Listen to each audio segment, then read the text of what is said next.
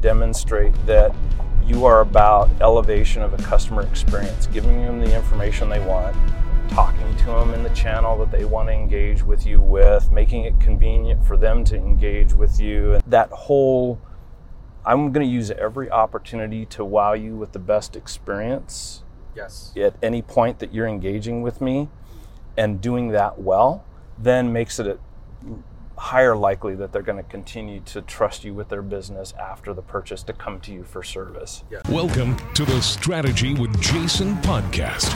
Tune in for everything you need to know to stay in the know regarding the automotive industry. Here's your host, Jason Harris.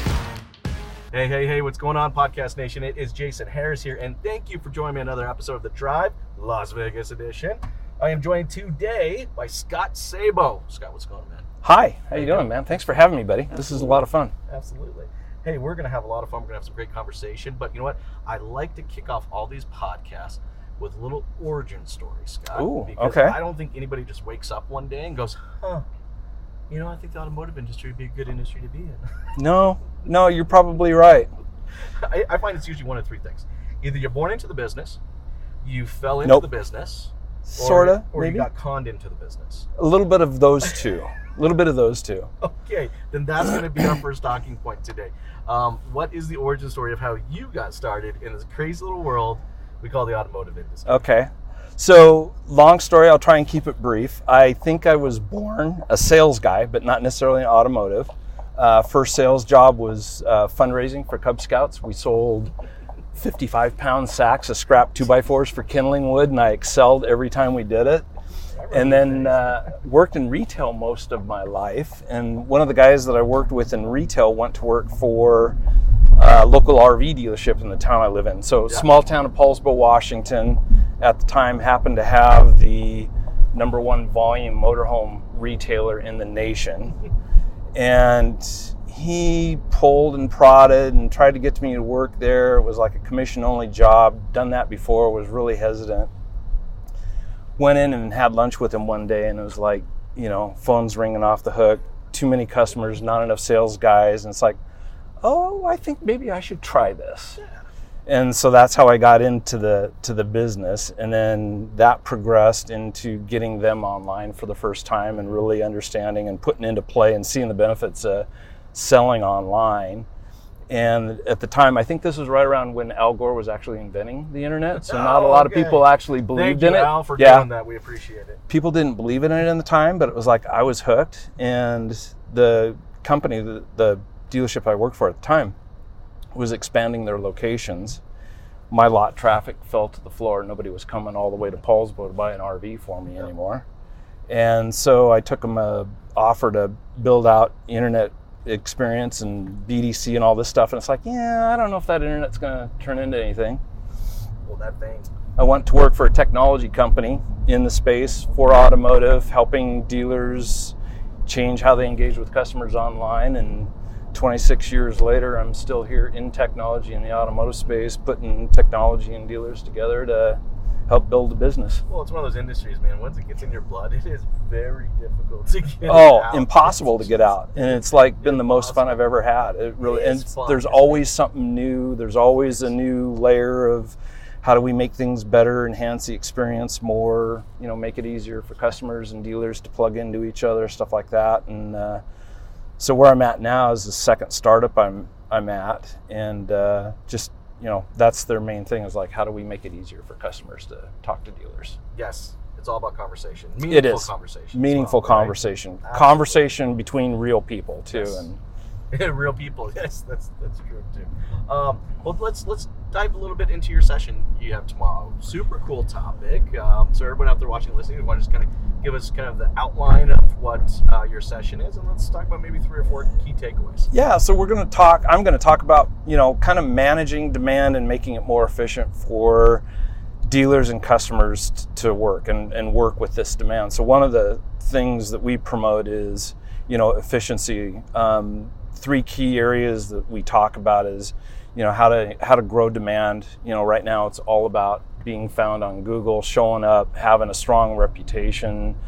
uh, presence that gets the customer to a no-brainer decision. I have to work with this dealership, and how do we facilitate that? So we'll talk a little bit about the strategy and how to Social proof. social proof, and it's it's the new word of mouth, right? Yeah, 100%. growing the business and referral business, in the auto dealership. You know, if you can do that, you're pretty much set. If you've got a book of business that's coming in and buying from you because they trust you and they believe that you're going to take care of them, and we're kind of modernizing that whole word of mouth and how we get that to transmit to future customers so that we can get more new customers coming to the mm-hmm. dealership. And, and that's really kind of, I mean, look, everybody shops that way anymore, Oh. right? We, we're, we're, we're an entire society now of what I call experienced buyers. yep. Um, so we're looking not only to buy a product, but we're buying the experience that also goes along with that product.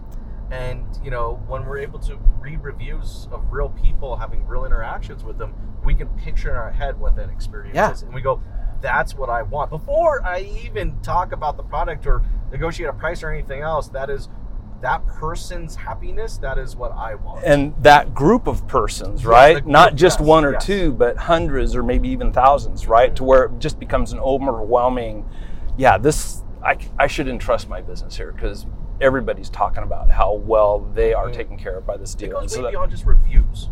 I feel like reviews is not even a word I should be using anymore. You know, It No. is- it is social proof. It It is- is the good, the bad, and the ugly all in one, and so so that someone can actually picture, all right, what it's like. Now, the downside is I go there and I don't get it. right. Right, so when That's you- the risk, so right? the You have to deliver on the is promise. Exactly. The risk here is you're setting the stage. Now I better show up and you know Well, expect the concert I and again, the other thing that I'll be talking about is it, it kind of starts with reviews, right? It captures the interest and says, okay, yeah, I think I'll lean in and give these guys a try, or yeah, this is where I want to go. We then, because our platform pretty much leverages text as the channel. So the more we can do with text, that's what customers are saying they want to use to communicate with a business. It's it's easier, it's more convenient, it's makes it quicker to plug into a real person instead of going through the whole tree, the phone tree, all that stuff, and hoping somebody you know responds or engages, right? So we then take it from okay, I want to lean in and start working with you.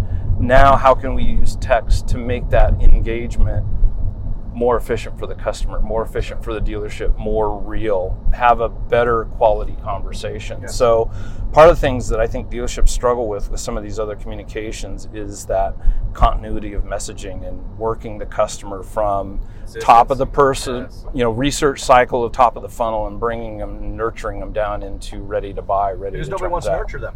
No, well, or it's Right? it's We're- too we're- we're- difficult. It's Well, too much work. It's not efficient to That- that- nurture The work is definitely an aspect of it. I think the other aspect of it is that we're a society of Amazon buyers. Yep. All right, so you know, even even our salespeople in dealerships just go, well, shouldn't it just immediately happen?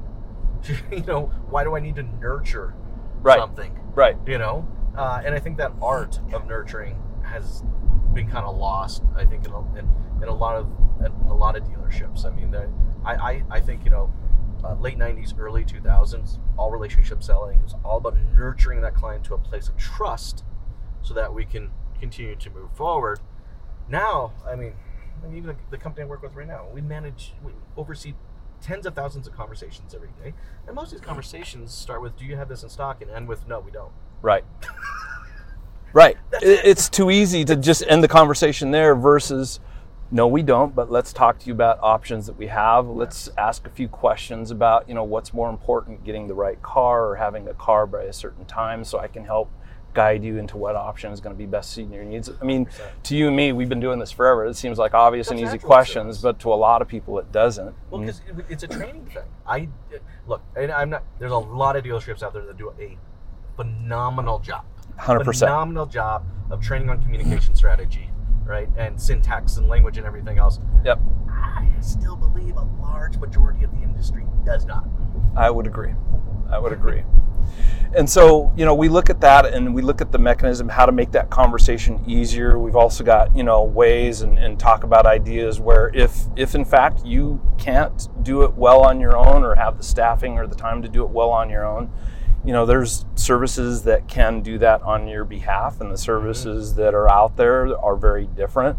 Uh, one of the partners that we work with, you know, why we chose to work with them is the people they hire to work those conversations on behalf of the dealer have all in dealership experience. They know the questions to ask. They know when to ask the right question, the difficult question to qualify and move that customer along. And so they can actually be that A team bench, if you will, for the dealership if they don't have, because churn's a problem in the dealership and it's hard to get a new pe- person up to speed and to that level of performance overnight. Which I think is an amazing backup plan, but it's not an excuse not to train your staff. Exactly right. Like I, I, I, I, I think backup support is something you always have to have. There's there's a reason why, you know, professional sports team don't have just the amount of players they need to play the game. Yep. like, Absolutely. And then, you know, the other strategy we look at, and kind of the third prong to our solution and platform, is how do you keep customers coming back after the sale? So, what's the most effective, efficient way to move a customer that has transacted with you on the sales side and getting them to come back for fixed operations, for scheduled maintenance, ongoing service, accessory, repeat purchase, all that kind of stuff. And so uh, the platform that we have is kind of holistic to that in that we look at the entire customer lifecycle and all the things and the ways that we can impact no matter what customer or what segment of that lifecycle they're trying to increase performance on. So let's talk a little bit about the lifecycle. So um, there's a lot of significant points within the lifecycle that I think drastically um, increases or decreases the probability of, of retaining that customer. yep. What would you say would be one of the most important ones? Retaining that customer well it's it's that whole experience right if if you flub that first experience getting them back getting them to come over to the service department or whatever is going to be significantly more difficult So you think the handoff? I think the handoff and I think the interaction during that initial engagement. So anything that you can do to demonstrate that you are about elevation of a customer experience, giving them the information they want, talking to them in the channel that they want to engage with you with, making it convenient for them to engage with you and you know, be sensitive to hours and time of day and responsiveness. Those metrics really don't change. Yep. But that whole I'm going to use every opportunity to wow you with the best experience Yes. at any point that you're engaging with me and doing that well, then makes it a higher likely that they're going to continue to trust you with their business after the purchase to come to you for service. Yes. Um, and whether that experience starts in service or starts in sales, it's that you only get, I always like to use the thing, you only get one chance to make a good first impression.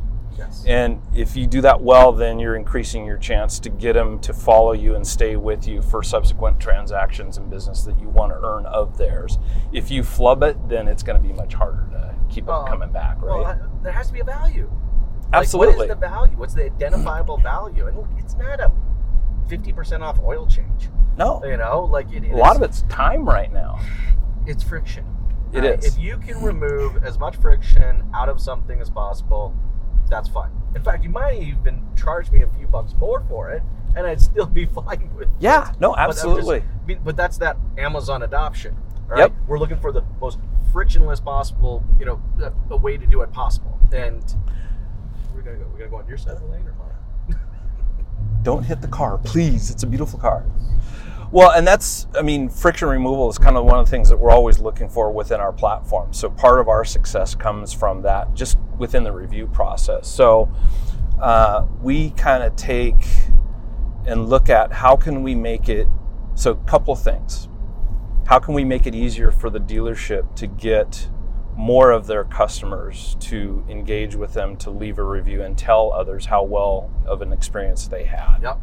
Uh, we look to automation, you know, anywhere we can, because again, you know, best practices, you invite the customer to leave a review when you're sitting face to face and you're in the moment because you're in the heat of that relationship and, and that's best. But if you can't for whatever reason, and knowing that you've got a book of customers that is in the thousands, then how can we maybe automate that and take that off of your plate and do that for you so that the more instantaneous or closely we can connect the invitation to the transaction event, the higher likelihood the customer in the moment is going to want to say positive things about you. Uh, we find that when we can do that and get close to 100%, 90 to 98 percent of those reviews come back four star or better. But but to get that, you have to be you have to be willing to be intentional with your communication. Yes. and that means that you have to communicate for the for for the purpose of a better experience for them, not for yourself. I Yes. I I have I have deep dive. I have evaluated. I have analyzed thousands of dealerships communications over my career, and I I I- I'd be telling you right now. I would say seventy five percent. Seventy five percent of the communications are more for me, not for the consumer. Yep. Gimme, gimme, gimme, gimme, gimme, gimme, gimme, gimme. Yep. Yep. Not, not you know, and it's, it's, you have to identify that out of the gate.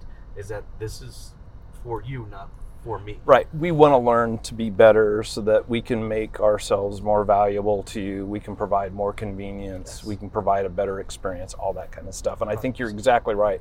That messaging to come across that way is also part of the key. Well, and you also get more honest feedback. be honest Absolutely. Like, Absolutely. I want to know that we fell on our face. I a hundred percent want to know that's, that that if one of my team members. Well, and that's where I their think responsiveness comes in and why Google looks at response to reviews as part of the metric they use to decide who should get kind of prominence in, in their, their listings, right? And that's another area that, you know, we and other vendors can help with, right? So if the store ideally you want the store to be able to take on those responses directly themselves, but if for whatever reason they can't, there are services out there that can shoulder that work for them so that the dealer can show up better as mm-hmm. being a responsive. I care about all my customers and all their feedback. That goes a long way to, to helping them shine and demonstrate to future customers that this is a dealership that's really plugged into the, its consumer population right?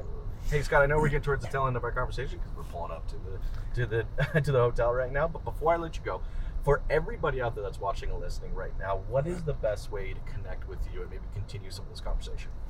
Uh, so here at the show, uh, we're in booth 503. Uh, podium.com is our website. Uh, I'm the partner manager, so um, you know, info at podium.com, that kind of stuff can get you plugged into me. We've got a, you know, myself and a ton of others, but uh, yeah, um, if you're here at the show in Vegas, uh, stop by booth 503. If not, see us at podium.com. I'm out there wherever I can as far as webinars and stuff like that too with NADA, and we'll be at other shows as well. Um, and then you can always call me on my cell, three six or text because we love text. We love that. 360-930-2014. Awesome, Scott. Thanks so much for doing this. Thanks, Jason. It was a lot of fun. Great to great to ride with you and visit. Thanks for tuning in to the Strategy with Jason podcast with your host, Jason Harris. Don't want to miss new content? Be sure to check out the full podcast library at strategywithjason.com to stay in the know. Remember to like, comment, and subscribe. Happy podcasting.